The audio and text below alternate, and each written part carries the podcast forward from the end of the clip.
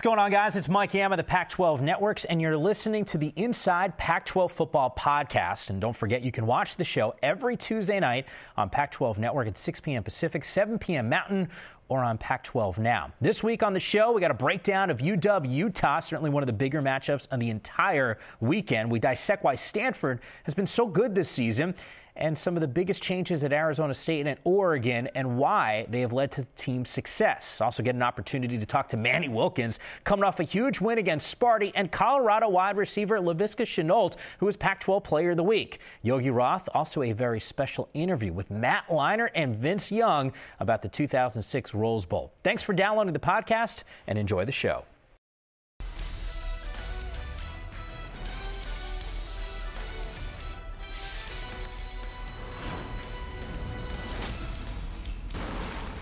Oh, yes. Week three finally upon us. We are coming off a huge week number two. Welcome inside our San Francisco studios. It's Inside Pac 12 football. Mike Yam, Curtis Conway, Yogi Roth will be on the show, just not here with us. He's down in Los Angeles. I know you're already you're stuck with me alone, and that's a problem that's for you. That's not good. But the good news, Yogi's going to be stopping by with us, and for good reason. He's in LA. We actually have a couple special guests. Matt Leinart Vince Young going to be stopping by the oh, yeah. show in honor of this whole rematch of Texas and USC. That's coming up in just a bit. But let's get everyone caught up to speed here. Bryce Love had to leave the game against SC because of a leg injury. Ran for buck 36 in that game. He will not play against UC Davis. Cameron Scarlett expected to get the start in his place. He won't have his left tackle and Walker Little also out for week three. Meanwhile, some respect slowly coming out west. Five teams now sit in the AP top 25. Stanford, UW, Oregon, SC, and Arizona State now live there. The Sun Devils jumped in for the first time since the 2015 preseason poll. Manny Wilkins coming on the show in just a bit. Nebraska is crying foul after CU pulled off a win in Lincoln. The Huskers actually submitted a video of the play where quarterback Adrian Martinez was injured. The Pac 12 is reviewing that play, which does involve Colorado linebacker Jacob Collier. Martinez, by the way, considered day to day. And it's the biggest game of the weekend. UW in Salt Lake City. The Dogs should have had this one circled as the Utes have one of the best defenses in the conference. Points could be at a premium. We are bringing you the coverage at 10 a.m. Pacific time. The pregame will be back in Salt Lake City. All right, Yogi Roth in Los Angeles back with us. So, Yogi, we're going to dissect this Utah UW matchup. How do the Utes, considering what we've seen from them offensively and what we saw in week number two, how did they pull off an upset against Chris Peterson's team? Well, they're going to have to play much better than they have in the first two games of the season. You know, there's a great quote from Kyle Whittingham that runs in the Jumbotron prior to the game where he says, This isn't David versus Goliath. This is two giants going at it. And that was them two years ago. They lost that game at home against UW. We know what happened last year in Seattle. Utah has been so close in this matchup, so they're not going to be intimidated. But they need to drastically and dramatically improve from what we saw a week ago. And I think there's a lot of areas you can point at. Number one, they got to catch the ball. You know, there's 11 drops right now by their receivers, and they're going up against what I believe is the best secondary in the country. When you look at the depth of UW, I was just there a week ago, Mike, calling that game because there's going to be in this ball game, I think, three throws that dictate which team can win. Is it going to be Jake Browning who makes those spot throws? He's done that before, or is it Tyler Huntley? So I think they got to do that. They got to short up on the offensive line, and then defensively, give up zero explosive plays. I mean, they cannot give up any cheapies to UW. They're explosive. They got a lot of playmaking ability, and I hone in on the middle of Utah's defense. UW loves running those crossing routes that Curtis Conway would make a living on back in the day. They got to make sure they shore them up. That's Chase Hansen, Marquise Blair, Corrion Ballard. The safeties, the heart of that defense, the middle of it, has got to play big time football, not give up anything big. I think this is a close one, and for the Utah Utes, Mike, I mean, both of you guys know it. They've asked for this. Here you go. You got it at home. Everybody's going to be watching. Make the statement that you're for real, and you can go win the Pac 12 South. South, and you should be ranked because the way they've played right now, I believe, has been disappointing. I'm sure for them, and, and I think for us. Curtis, you heard what Yogi had to say, and with regard to Utah, you talk about this all the time. You want respect, go and beat some of these teams. This is the best opportunity they're going to have probably the rest of the season. Absolutely. It doesn't get any better than this. And this is where you measure your team off of teams like Washington coming into your place. When you look at this matchup, man, number 10 in the country, arguably, the, I mean, definitely the best team in the conference. But this game was circled when the schedule came out this year, when they looked at the schedule this year. So they're going to be up for this game. For me, it's turnovers. They lost two fumbles, and you look at the game last week against Northern Illinois, that game was too close considering what we thought Utah would be. So this is going to be a game where they can't afford to have any mistakes any turnovers because if they do, Washington will capitalize on them and make them pay for it. Yogi, when you go back to the film and you watch what Tyler Huntley was was doing in week number two, and in some moments even in that opener when we were there against Weber State, what jumps off the film to why this offense is not putting up more points? I think the biggest thing, and Coach Whittingham was critical of it post game and retracted a little bit on it, but but it's the offensive line. You know, they've got to be able to dictate terms. I mean, that's what championship teams do on offense. They don't have, I believe, the playmakers on the outside to just throw it up and make a play like some teams in this conference have had in the past. You know, they don't have somebody I think that's just going to bail them out. I mean, Britton Covey continues to play at a really high level, but I don't know if he's that type of player. So they have to play consistent on the offensive front because they're going up against, I think, the best defensive front they're going to see all season long. I mean, we watch Greg Gaines, Jalen Johnson, Shane Bowman, and company. You watch the linebackers, how they come from depth in Ben Burr-Kirven. And then there's Taylor Rapp, I believe the most instinctive defensive player in this conference. So it's all about the communication. I mean, when something is crossing your face as an offensive lineman, understanding that something's probably coming back the other side. Those are the little things that they're going to see. And on third down, in that environment, when Tyler Huntley's got to make a throw, I think he's completely capable of it. And his receivers are fully capable of making those plays, but you got to protect. And I think a lot of times we look at the QB and we say, God, he didn't play well. And you look at his numbers and they're not elite. But I look at the drops, I look at how many times he was flushed. And for this team, the first two series, I mean, you'll be there, Mike. I think it's going to be really interesting because UW has played big time college football in week one already this season. They've had to go as fast as you go when you get to the CFP, when you go to that championship level.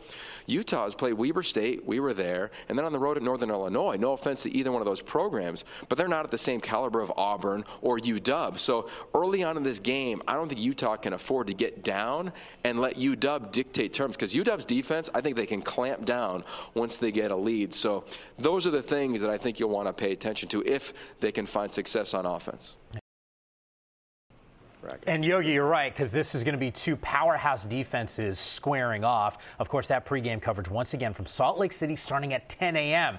Actually, our pregame crew was on the farm this past weekend. They got to watch Bryce Love ball out against Curtis's Trojans. I wasn't exactly thrilled about that. But Bryce, and I gave the news before, he's not going to be able to play uh, in week number three against UC Davis because of an apparent leg injury. So you tell me, Curtis, how big of a blow is this to their offense? Well, anytime you lose a player the caliber of Bryce Love is huge, but the emergence of KJ Costello has given this team light. You know, last year without Bryce Love, you didn't know what this team was going to do.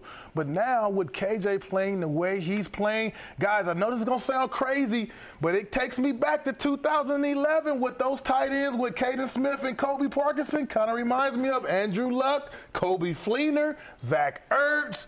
The Toilolo, yeah. when all they had to do was line those big guys up and they were playmakers. So right now, when you look at last season and the season Bryce had last year, San Diego State said we had to slow this guy down, allow that offensive passing game to blossom and have confidence. Now they could play passing game football and win games. So I'm pretty excited to see what they do without Bryce Love. Yeah, I'm actually glad you bring up the tight ends because Yogi, you've been hammering home this point for a while now that you, you made the argument that their roster of tight ends might be better than than the complement of tight ends that most NFL teams have. So from your perspective, offensively, you you probably think they're going to be a okay. Well, I think when you look at this team, you know, and you compare them to other teams in college football, the Pac-12, they're a system team. You know, they're not building an offense around a running back like Bryce Love or Christian McCaffrey. This is just their identity, right? We've seen it with Toby Gerhart. We've seen it with all the backs that have gone through, whether it's Stepfan Taylor or the or the running backs that are there right now. So whether that's Cameron Scarlett, Trevor Speights, I mean, those guys are going to get carries in this system. This is just what they do. For me, I'm really interested to watch this offensive line. Walker Little to me, is the best offensive lineman I've ever seen with my eyes on film as a second year player ever. In college football. I mean, you watch what he did a week ago against Porter Gustin and USC with all the twists, all the slants, all the movements. It's elite. So he's going to be out this game. So I'm really looking forward to watching the system of Stanford. And does it matter? Of course, there's elite players that can play at the next level, but they should still be able to operate efficiently what they do. And then when we're talking about the tight ends, to me, through two weeks, Mike, Kaden Smith is my favorite player on offense in the Pac 12. I mean, he's, and, and, there's a lot of guys to talk about, but he is such a difference maker.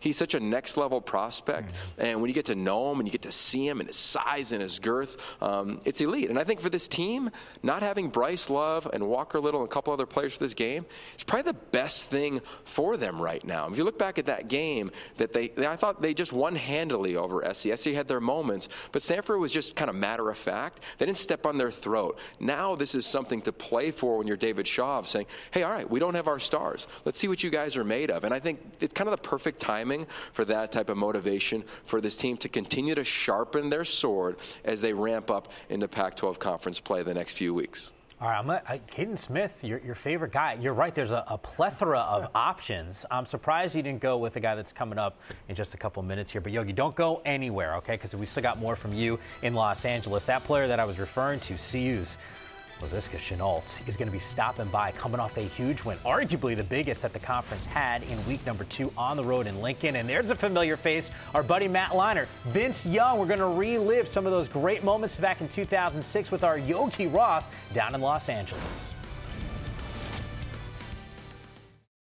Montez out of the shotgun takes a snap. He drops. He's got time. He rears back, rifles it downfield. Laviska Shenault makes the grab over the shoulder. Touchdown, Colorado! Silencing the crowd here in Lincoln with 106 to play. The Buffaloes take a 33 to 28 lead. Who is that man with number two on his chest?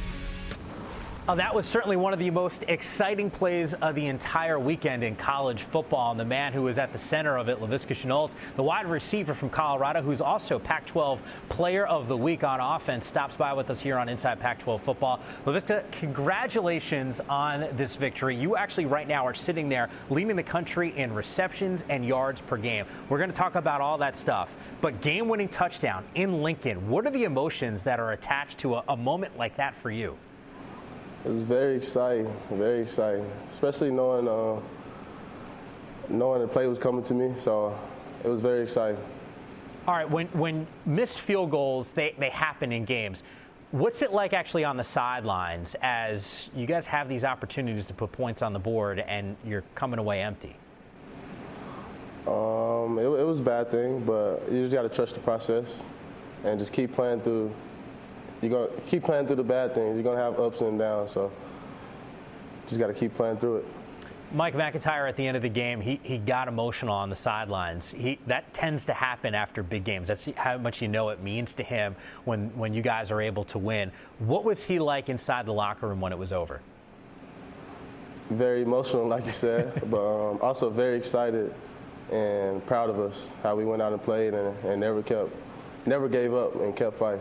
Laviska, I actually think your story is pretty interesting because Colorado, when Mike McIntyre took over the program, this was a, a rebuild. And then in 2016, they make the Pac 12 championship. After they get there, you decide to go and sign with Colorado. Take me through that decision uh, as a kid from Texas that decided to go and play in Boulder.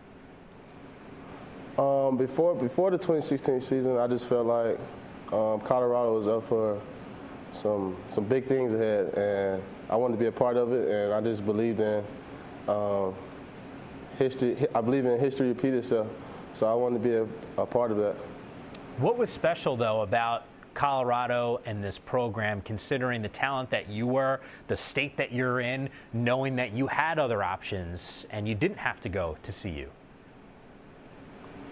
Um, I just I just felt like CU was the right place. Um, I wanted to be legendary, well, you were certainly on your way to that status. Uh, Gary Barnett, by the way, before we let you get going, former Colorado coach, he talked about the, the tradition of the school. Had an opportunity to talk to him last week. He said that you were the best player, player, not wide receiver, the best player that Colorado has had in the last 20 years. When you hear something like that, what resonates for you?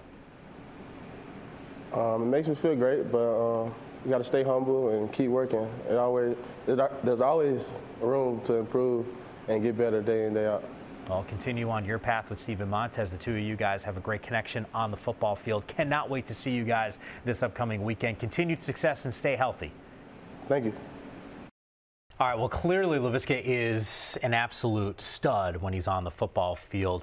His play is, is screaming to get attention. You explain to me, because you played the position before, what is the most impressive thing that he's doing on the football field? Well, I think, first of all, when you look at his size 6'2, 220, can run 4 4. I mean, just a freakish athlete that can do anything you need him to do. Kind of reminds me of another guy who played high school football in Texas, not too far from where he played high school in Dez Bryant. A Ooh, big body wow. guy who can run, physical presence on the football field. And what you have to admire more than anything is Darrin Chiaverini, the way he's planning, playing him at quarterback, giving him some uh, run plays, not to mention putting him in isolated situations where he can make plays. When you look at him right here, he's on the outside, going up and physically getting the ball, and right here in the slot, putting him in the slot, lining him up probably with a third corner, and you saw his speed, being able to outrun that guy to catch the game winning touchdown. When you have that kind of ability, trust me, offensive coordinator just smiling because I can put you anywhere Yeah. and you can make plays. All right, you work with a ton of wide receivers over the years in this conference, out of this conference, guys that are playing in the NFL as well. Seaway Incorporated, I think, maybe the way to go with it. But but explain to me if you had time with Laviska, if you were going to spend two weeks with him, what, what are the things you're going to work on with him? First thing is going in the classroom. You know, a, a lot of times you get young receivers, they rely on their physical attributes all the time. And as you get higher in the ranks, whether it be college and next for him, it will be the pros, guys are going to study you a lot more. Their job is more so in the classroom than it is actually on the field. So learning how to study your opponent, trying to find out the weaknesses, the tendencies, all these little things that as a young receiver you don't really think about because you got to remember in high school they're not playing against a lot of big time corners. So they're able to just walk out there and make plays. Sometimes in college you see some college guys like that. In the pros, you can have a guy that's an average corner, but he's studying your tendencies and if he finds a weakness and exploits it, you're done. So I would talk to this guy and tell him, "Look, start right now." Get in the film room, get with your quarterback, get on the same page, because that's going to help you moving forward. All right, from a, a stud perspective, N'Keal Harry has been sort of the benchmark heading into the season. He is he's that high point. At what point will we be talking about Laviska as the next sophomore, the next The guy? next. So you're saying right, Right now, now, if I had to pick two receivers and I'm the quarterback, N'Keal's on one side, Laviska's on the other. I mean, two big bodies. You got to think about this. It's one thing to have a small guy that's quick and fast, Yeah. a big guy that can jump and be physical. yeah, yeah. These guys are the tween. They're in between. They're big, physical, and fast. Think about it. Who did they go to the, for the game-winning touchdowns? A They go to those big, guys, yeah. physical guy that came up with the play. Those guys are very unique. They can do it all. So what you're telling me is Steven Montez and Manny Wilkins are smiling ear to ear. Oh, for the oh, rest they know of it the season. too. They, They got some know it. studs. Something tells me we're not done talking about Laviska just yet. Huge week two in the Pac-12 conference. Curtis and Yogi, it's their passion bucket time. What got them fired up heading into week three?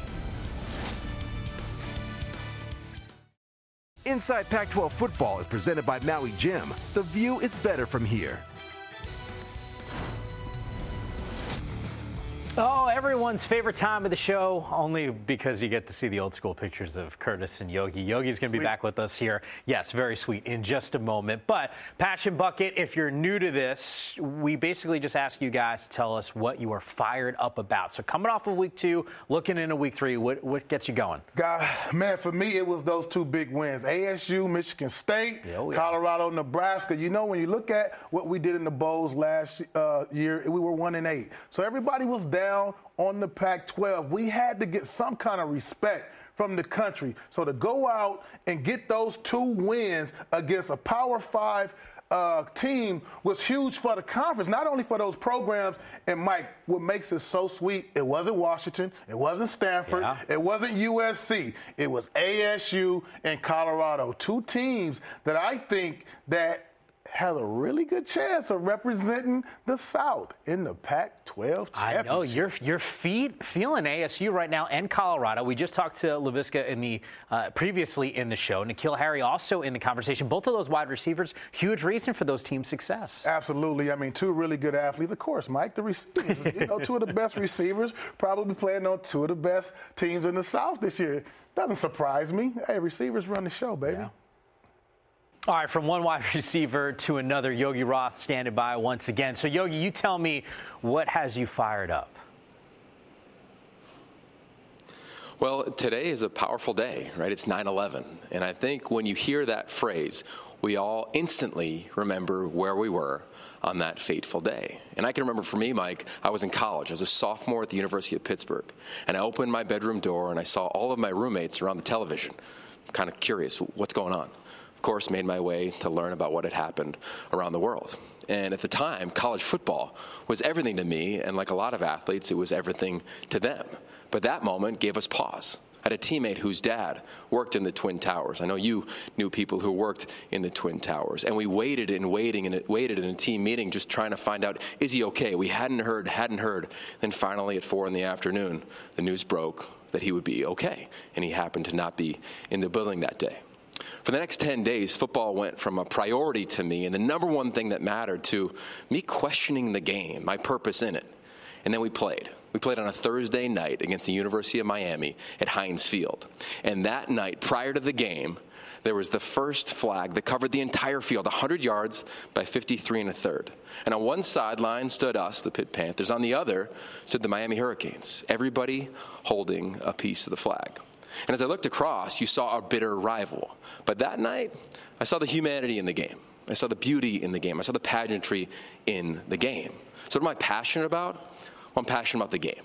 And I'm passionate that today is, of course, a moment for us to reflect on what happened in this country, but it's also a moment for us to remember the power of sports. We talk about it at the Pac 12 networks all the time the power of play, and the fact that no matter where you're from, what your background is, what position you are, if you're good, if you're elite, if you just ride the bench, well, we all speak ball. And to me, that is the thing that gives me chills today, and that is what has filled up my entire passion bucket. As I think back to when I really realized for the first time in my career what sports could do and how sports could be the bridge from a traumatic thing that happened to society and pull us all together.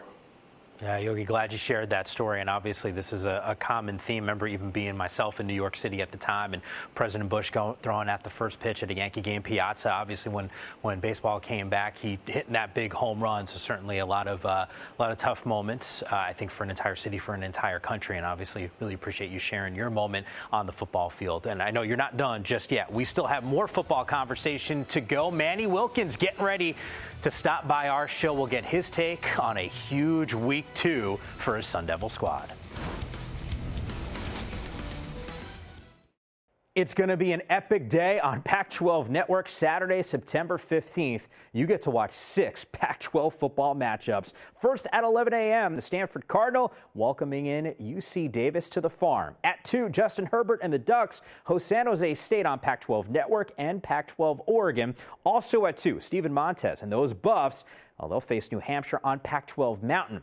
At 3 p.m., it's Justin Wilcox, Cal, facing off against Idaho State on Pac 12 Bay Area. At 5, Mike Leach and Washington State. They have Eastern Washington. And then at 8 p.m., Khalil Tate and Arizona hosting Southern Utah. There's a lot going on Saturday, September 15th on Pac 12 networks or on the Pac 12 Now app. Now it'll come down to one final play and one final kick. It's up to Brandon Ruiz to give Arizona State the win. Snap is good. That's it. An early term signature win for Herman Edwards.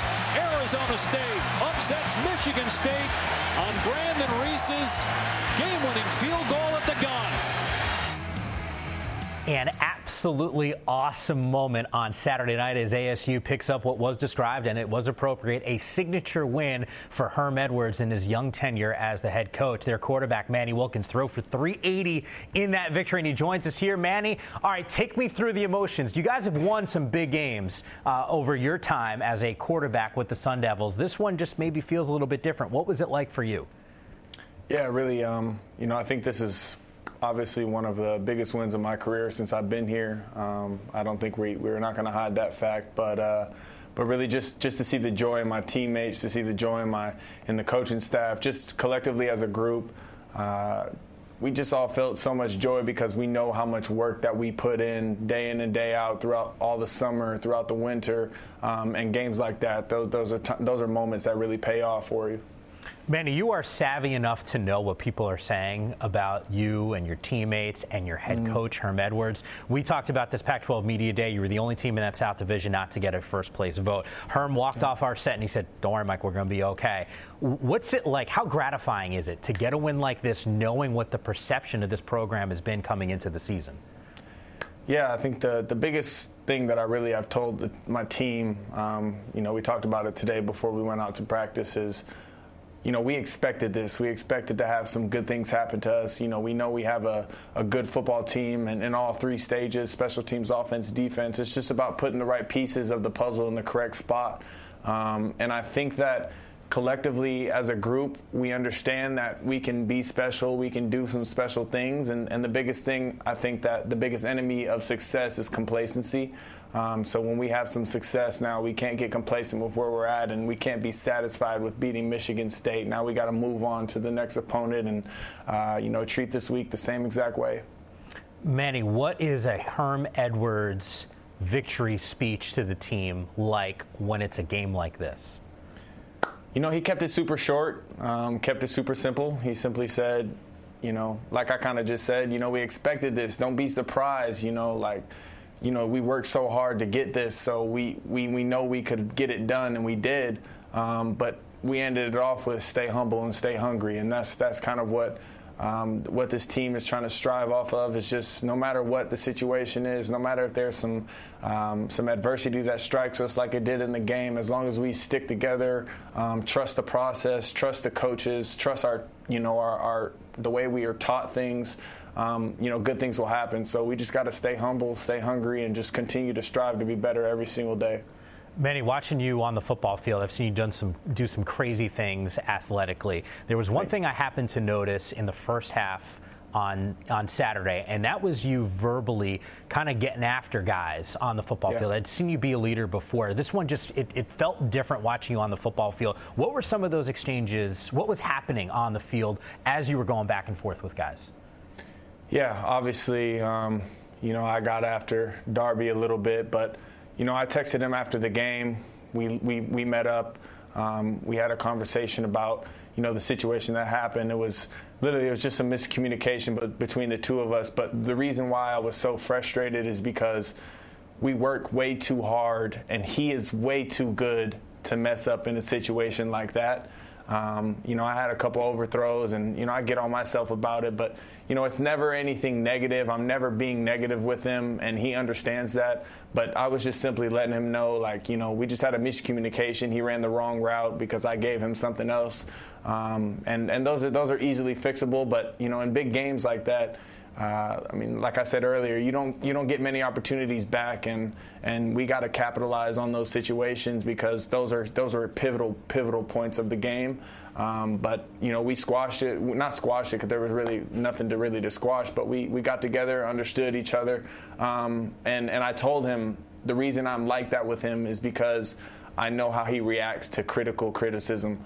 Um, I know how he reacts. You know, he gets amped up. He knows he doesn't want to mess up again, and he just continues to make himself better. And you know, I just got to know how to handle everybody on the field. And Darby's one of those guys where I can get after him because I know how he's going to react to it. Well, you know your personnel on the football field, and I think heading into the season defensively, those were some of the biggest questions that we had about ASU. You mm-hmm. go up against this defense uh, yeah. every single day. Why aren't you surprised that this team, with this new scheme and, and Danny Gonzalez at the helm now as the defensive coordinator, is having the success that they're having through these first two weeks? Yeah, um, I think a lot of it is coaching. I think a lot of it is the will and the want to do good defensively. Um, you know, if you guys watch the highlights and you guys watch the games, you, you see that there's guys flying around. You see that when somebody's getting tackled, it's not one person tackling somebody the majority of the time. It's three, four guys, yeah. population to the football. And that's what Coach uh, Gonzalez is really preaching. They have a period in practice every single day of running to the football. Um, and and they're just trying to create chaos on the field for the offense. And, and at the end of the day, it's going to create turnovers and takeaways. And being a defense, that's what you want. Many people have talked about this team's schedule, and it's a huge win in week number two. And obviously, what's looming in week three, San Diego State is a good football team. We saw Very it already in the yeah. in the Pac-12 and what they were able to do against Stanford. Uh, Manny, mm. wish you nothing but the best of luck. Stay healthy on the football field, man, and continued success. Thank you, Mike. I appreciate you. Thanks for having me. All right, these we, we came across this on Twitter. Manny Wilkins, the red zone numbers during the streak of 62 consecutive red zone scores. I mean, that's see wait, that's that's that's impressive, man. I tell you what, no picks either. That's huge. Anytime you can move the ball in the middle of the field, your playbook shrinks once you get in the red zone. So for you to be able to have that kind of success is amazing. Okay, um, and I do promise because what I was getting at with my question to Manny about what's a Herm Edwards speech like, I thought Manny was going to do his imitation of Herm. We're going to wait for the pregame show to head down to Tempe, and I will make sure that Manny does that for us. But look, you played for the guy. I know that your spot on the train is actually a comfortable one. I know he was asking people to hop on the train at some point. Seat might not be comfortable, but uh, you're going to get one of those. So you tell me, what, what is he doing to change uh, what this team is and pick up a win like this? You know, Herm is just being Herm. Herm, you know, I, I had the the blessing to play for him, and his energy, his personality rubs off on you. It's nothing that he's he's not trying hard. You know how some people would try hard. He's just being him and he's very authentic. He's like that uncle, your favorite uncle, you know, the one that's going to get on you, yeah. but at the same time you can have fun with, and he knows when to do it. It's not okay, it's out of place. Um, you know, I was a, a, a vet when I played for Herm, and he knew how to treat the vets and he knew how to treat the young guys. And that's what's amazing is you heard Manning talk about his receivers. You know, you got 12 different receivers. You can't go at them all the same. You have to know their personalities, and that's Herm. Herm knows how to look at you and he can, okay, this is how I got to come at him. Even though he's a head coach and you want to treat everybody the same, he knows how to get the best out you. It's, I'm glad you bring up that point because Danny Gonzales had an opportunity to talk to him yesterday, the team's defensive coordinator, and I asked him about the relationship Herm has with his players. He echoed the same thing. He said um, Herm's going to treat everyone fairly but not equally, mm-hmm. or equally but not fairly. You know where I'm going with that. Right. Point is, Yogi, I know you know this program. You've seen the transition and the guys that are now heading to Tempe. So you explain to me what what are you seeing from the Sun Devils? Well, we saw it in the spring. I can remember going out there and spending a day at ASU, and it just felt lighter. And I think that speaks to every coach has a different philosophy. And the biggest thing, as Curtis knows, and Mike, obviously, we have seen at the Pac 12 networks, is you just got to be consistent with it. And I think for Herm Edwards, the biggest thing that he's done is he said, I'm going to be the CEO right? Chip Kelly's a play caller and the CEO. Nick Saban, he's got his vibe. Everybody has their thing. And when all of a sudden you start going up and down, which happens a lot for first year head coaches or programs in their first year with new leadership, that's when it falls off. He hasn't done that. So going back to spring, obviously only through two games, what we've seen so far is that if you're given the keys to the car, Danny Gonzales, as you talked to yesterday, or offensive coordinator Rob Likens, or Manny Wilkins and his freedom at the line of scrimmage, when you're given that, you can exhale a little bit. And that allows you to just be your personality, allow that to shine. Now, you still are held to a standard and a high standard, which everyone in that program is, and he's very clear about that. But I think that's his approach. And when I look back and think about how much was made about him being out for about a decade, let's remember what he did in that decade. Not only did he visit teams in the NFL and in college, but he was also meeting with top executives, CEOs around the world, and talking to them about their leadership style and his leadership style, and then cultivating that. And I don't think that that's talked about enough because his job in this program is to set the tempo, be the tempo, and make sure the energy and the standard is what it is.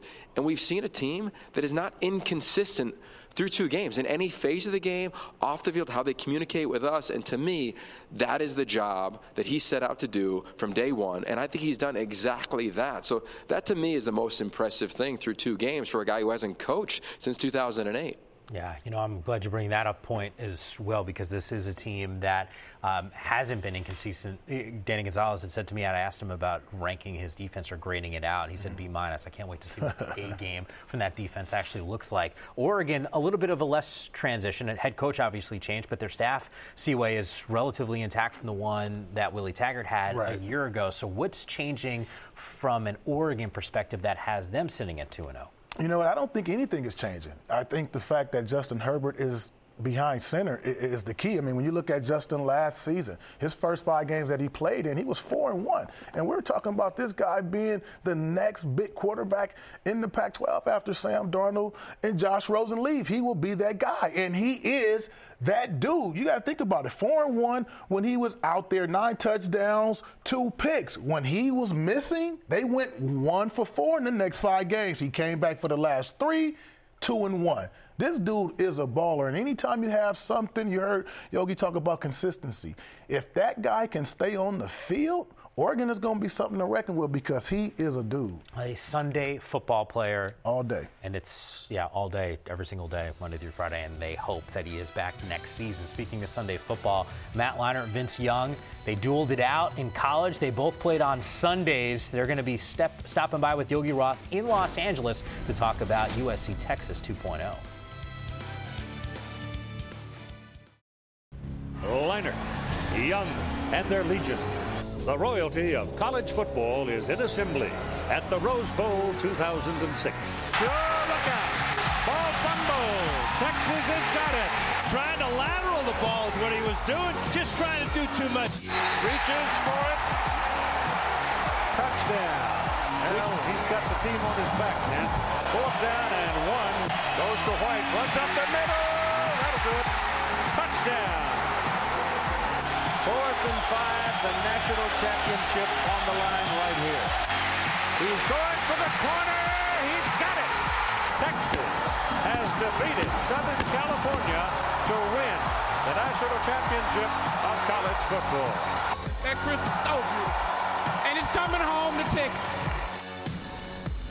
Oh, it really is one of the greatest games ever played, the 2006 Rose Bowl. We go back to Los Angeles. Yogi Roth was on that SC staff, standing by with a couple familiar faces. By the way, none of you guys have aged, which is certainly a win, but we obviously have the big rematch with USC in Texas. But Yogi, I'll let you take it away. Yeah, you got it, Mike. I mean, they definitely haven't aged a bit. I feel like you guys can still play right now. you, seen, you seen the grays on my hair a little bit? Can, can you imagine? You got them too. when we look back at that game, could you imagine playing it again? I mean, I feel like it took out so much energy. We need like a decade or so just to relax from Dude, that game. I, I have to like stretch every day just to get up in the morning, man. I can't imagine playing that game, putting the pads on, but it's. Uh, every time we, we, every time we do something like this together and talk about the game, I always say it's like it's the game that haunts me forever. You know, I, I, cannot get rid of this guy, which I don't want him, man. I love VY, and uh, it's fun um, you know, the trilogy, you know, kind of calling it, and uh, the third game, and it, it's fun to be with Vince. Always getting, always talking stories and the memories of that game, and uh, the impact it had on college football for both of us. And uh, but yeah, I can't imagine. I mean, just everything that went into that game, the hype, and then the build-up, and then the actual finish. It would be it would be impossible to relive that. Vince, when when you look back and you know when we were when you guys were playing there was no social media, so you didn't really know the other guy. Right. Was the first time you met? Was it at the Heisman? And it's gone down in like history when you didn't win the Heisman. You called your boys. You're like, okay, now it's on. I think it. Was, I think it's.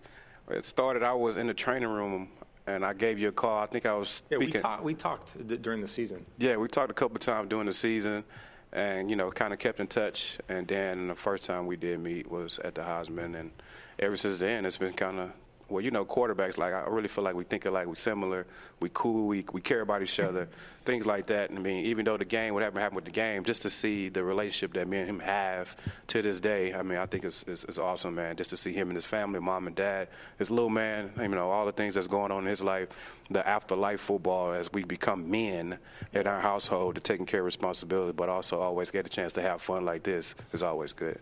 When you guys dive into the game, you know, so often matchups are quarterback quarterback versus quarterback, but you, you never play each other. So when you're on the sideline, take us through the early parts of that game. There was so much hype. It was like not just SC versus Texas, but it was like California versus the state of Texas. When you were watching each other play, what was going through your mind? Let me tell you something. I, I had no, obviously, Vince is one of the best to ever do it in college and one of the most exciting players, as you know, Yog. And I, will never forget. It was like one of those things. All right, I'm going to get up and watch this and just see. I was a little nervous about our defense. No one, shut, no one stopped him all season long, and, and, he and he was just. I mean, he's he was big and fast and could throw, and they had great players too. You know, they had a great offense and great team. But I remember just the beginning of that game. We got off to a little bit of a slow start, but just all right, what's what's Vince doing? Kind of standing up. You know, you quarterbacks, you're going through your stuff, or you're sitting on the bench and you're letting your defense do your thing. But for me, I, I wanted to get a taste of kind of okay, what is this Texas team all about? Because I, I, watched them, I respect them. I, you know, they're fun to watch. But now we're playing for a national championship, so it's a little more serious. But um, it was, uh, man, it was just it was back and forth, you know, and uh, a lot of. I mean, God, I, the one thing that always fascinates me is just the great players that played in that game on both sides of the ball for both teams. I mean, you're talking I mean, like literally. I mean, I, I, always forget Jamaal Charles was on that team, and Jamaal was great. And Jamaal was like, like one of the best backs in NFL. I know he's you know injuries and stuff the last couple years, but he was phenomenal, man. And like, you just kind of take for granted the players that played in that game. So, uh, but it was it was it was uh, it was fun to kind of sit back now as I can talk about it. You know, what is it? Twelve years later. Um, you know, being able to watch as a fan and just seeing like, wow, this is you know this is real deal. So. Yeah, I mean, my my what stuck out with me was Matt when he went back to school for another year. I thought that was incredible. He was setting a tone not just for himself, but a lot of young players that leave early and go do these things. My education is more. I want to better myself in my books, but also more education in the in the football. And I thought that was incredible him to send that message out to the world. So then when he came back and he was balling out again, I'm like, oh, it looked like we're about to head to each other to this Rose Bowl game. So I mean, I just always, you know, admire quarterbacks that um, take an initiative to be to be great and make sure the players around him. And he done, he did that for so many years, so many times, um, and just to see him playing face to face, head to head in the game. Matt can always vouch for this. When you playing another quarterback, you want to see how you match up to that guy. I mean, we couldn't be more polar, more opposite in our game. I was slow as heck, didn't have a strong arm. Right. I was just I was facilitating. this guy is like a freak athlete, could run, could throw, just like just I, I get off me, couldn't tackle him. So it was it was uh you know it was com- that was a cool thing. It was two completely different styles of of, of team, exactly you know, as you know. So. And a lot of history, a lot of history, and then our fans. I mean, you, we can't say enough about our fans, the support that they that they did for that throughout the whole year and during the season, man. But you know, just to see Matt playing on that field, throwing the ball, we we, we got a lead, and I'm looking at him like he ain't done yet, you know. so we have to prepare. I'm telling the defense, come on, y'all putting pressure on us. When come on, man, put the pressure on yourself. So it was it was fun, man, just see him play, man. And to this day, like I said over and over again, man, it's an honor to be sitting right next to him and being an honor to say he's my friend. We saw prior to this interview a clip of you on that famous play, fourth and five, 23 seconds left. You win the ball game. Curious, because I read about how you went into the Texas locker room afterwards. Uh-huh. Did you guys talk at all? What's that like for two highly competitive guys, former Heisman Trophy winner, guy up for the Heisman, you go win the Natty, to be able to be like, hey, man, that was a pretty impressive job? It was it was hard, I, you know, because we talked about it. But I remember like my post game interview. It was like I remember saying like I thought we were the better team. So it was an emotional outburst for me, and I took a lot of crap for that. Um, and, and, I think any competitor, you know, in the heat of the moment, especially when you know now they, they stick a camera in your face, you're like, oh, how does it feel to lose the national championship? Well. Uh, I thought we were better, but we gave them the, whatever I said. And then, um, you know, as we, I think the way the, the locker rooms were set up, uh, you know, Reggie and I were out there, and, and at the end of the day, and no one prompted me to do it. Just like you kind of give respect where respect's due, and I think the respect we had for each other prior to that game, we got to know each other better in New York for the Heisman and just all the the award shows that circuit, and um, it was. You know, and I got a lot of respect for Mack Brown, and actually become fairly closer with Mack Brown as the years gone on. And I think he's just a great human being. So I think it was just a respect thing. You know, like that was a great game. You guys deserved to win uh, let the, the emotions calm a little. It's still tough to, to swallow, obviously, but um, you know, it was just something we did. You know. Yeah, and just it definitely goes back to the the point of our coaches, even ever, ever since Little League, all the way up to Pete Carroll and Coach Brown, it's all about sportsmanship. Yeah. I don't care how much you win by, I don't care how much you lose by. You you, you, you always be respectful. Um, and Coach Brown definitely coached that into us. Yeah. he doesn't care about any all the accolades, and none of that. You're going to be respectful. You're going to do this. You're going to do it the right way, or you're not going to be here. Or I don't want you around me, which is right. Yeah. Don't nobody want nobody that don't want to respect people around you. So you have to learn that at a young age. And I really feel like the entire coaching staff that I grew up with taught me that. And you can obviously see his coaches from Little League all the way up now to engraved that into his head. Like it's all about sportsmanship. So on my end, I, I respected that. And like I said, this what he, for him, him and Reggie to do that. It's just to show what type of character these guys are. I love it. A game that has gone down in infancy. I know you'll be there on the sideline, Matt. You'll be covering all Yeah. day on Fox. Check that one out at 5 o'clock Pacific. Mike, I got the quarterbacks here. You got a Mikey, receiver. Mikey. they say hello, but we're going to throw it back to you guys Yes, in San Fran. yes, I, I think, uh, and Yogi, great job there. And I, I know I speak for Curtis when I say we do miss Matt having a, having him in studio with us. Great to have and, and listen to Vince and Matt share some of those memories of what it was like in that 2006 Rose Bowl. I remember watching that game. Remember exactly where I was. You used to rock the uniform. What was it like for you to see USC in this juggernaut fight with Texas? I, I tell you what, man. Um, I was over at Buddy's house when we were watching the game of Trojan, and after the game, I was driving home, and I literally got home and sat on my couch, and I had the worst headache ever. And I said to myself, I can't believe a game that I hadn't played in affected me the way that game affected me. That's never happened in my life because, I mean, like they talked about the emotion, the hype, everything about it, and it came all the way down to almost the, the last play of the game. And you know, once you're a Trojan, you're always a Trojan. You know, Trojan for life. And so I didn't have a uniform, but I felt like I was on the sideline. I felt like I was a part of the team. And when we lost that game, man, I swear to you, I had a headache. And I just said to myself, I never thought I would feel this way about a, a, a, a, a competition that I wasn't a part of. But it was real. You, you even use the term we. We lost that We. game. You're right. Exactly. It still feels that way for you, even on this set all those years later. All right, still to come, Washington State getting it done offensively and defensively. A closer look at their game coming up next.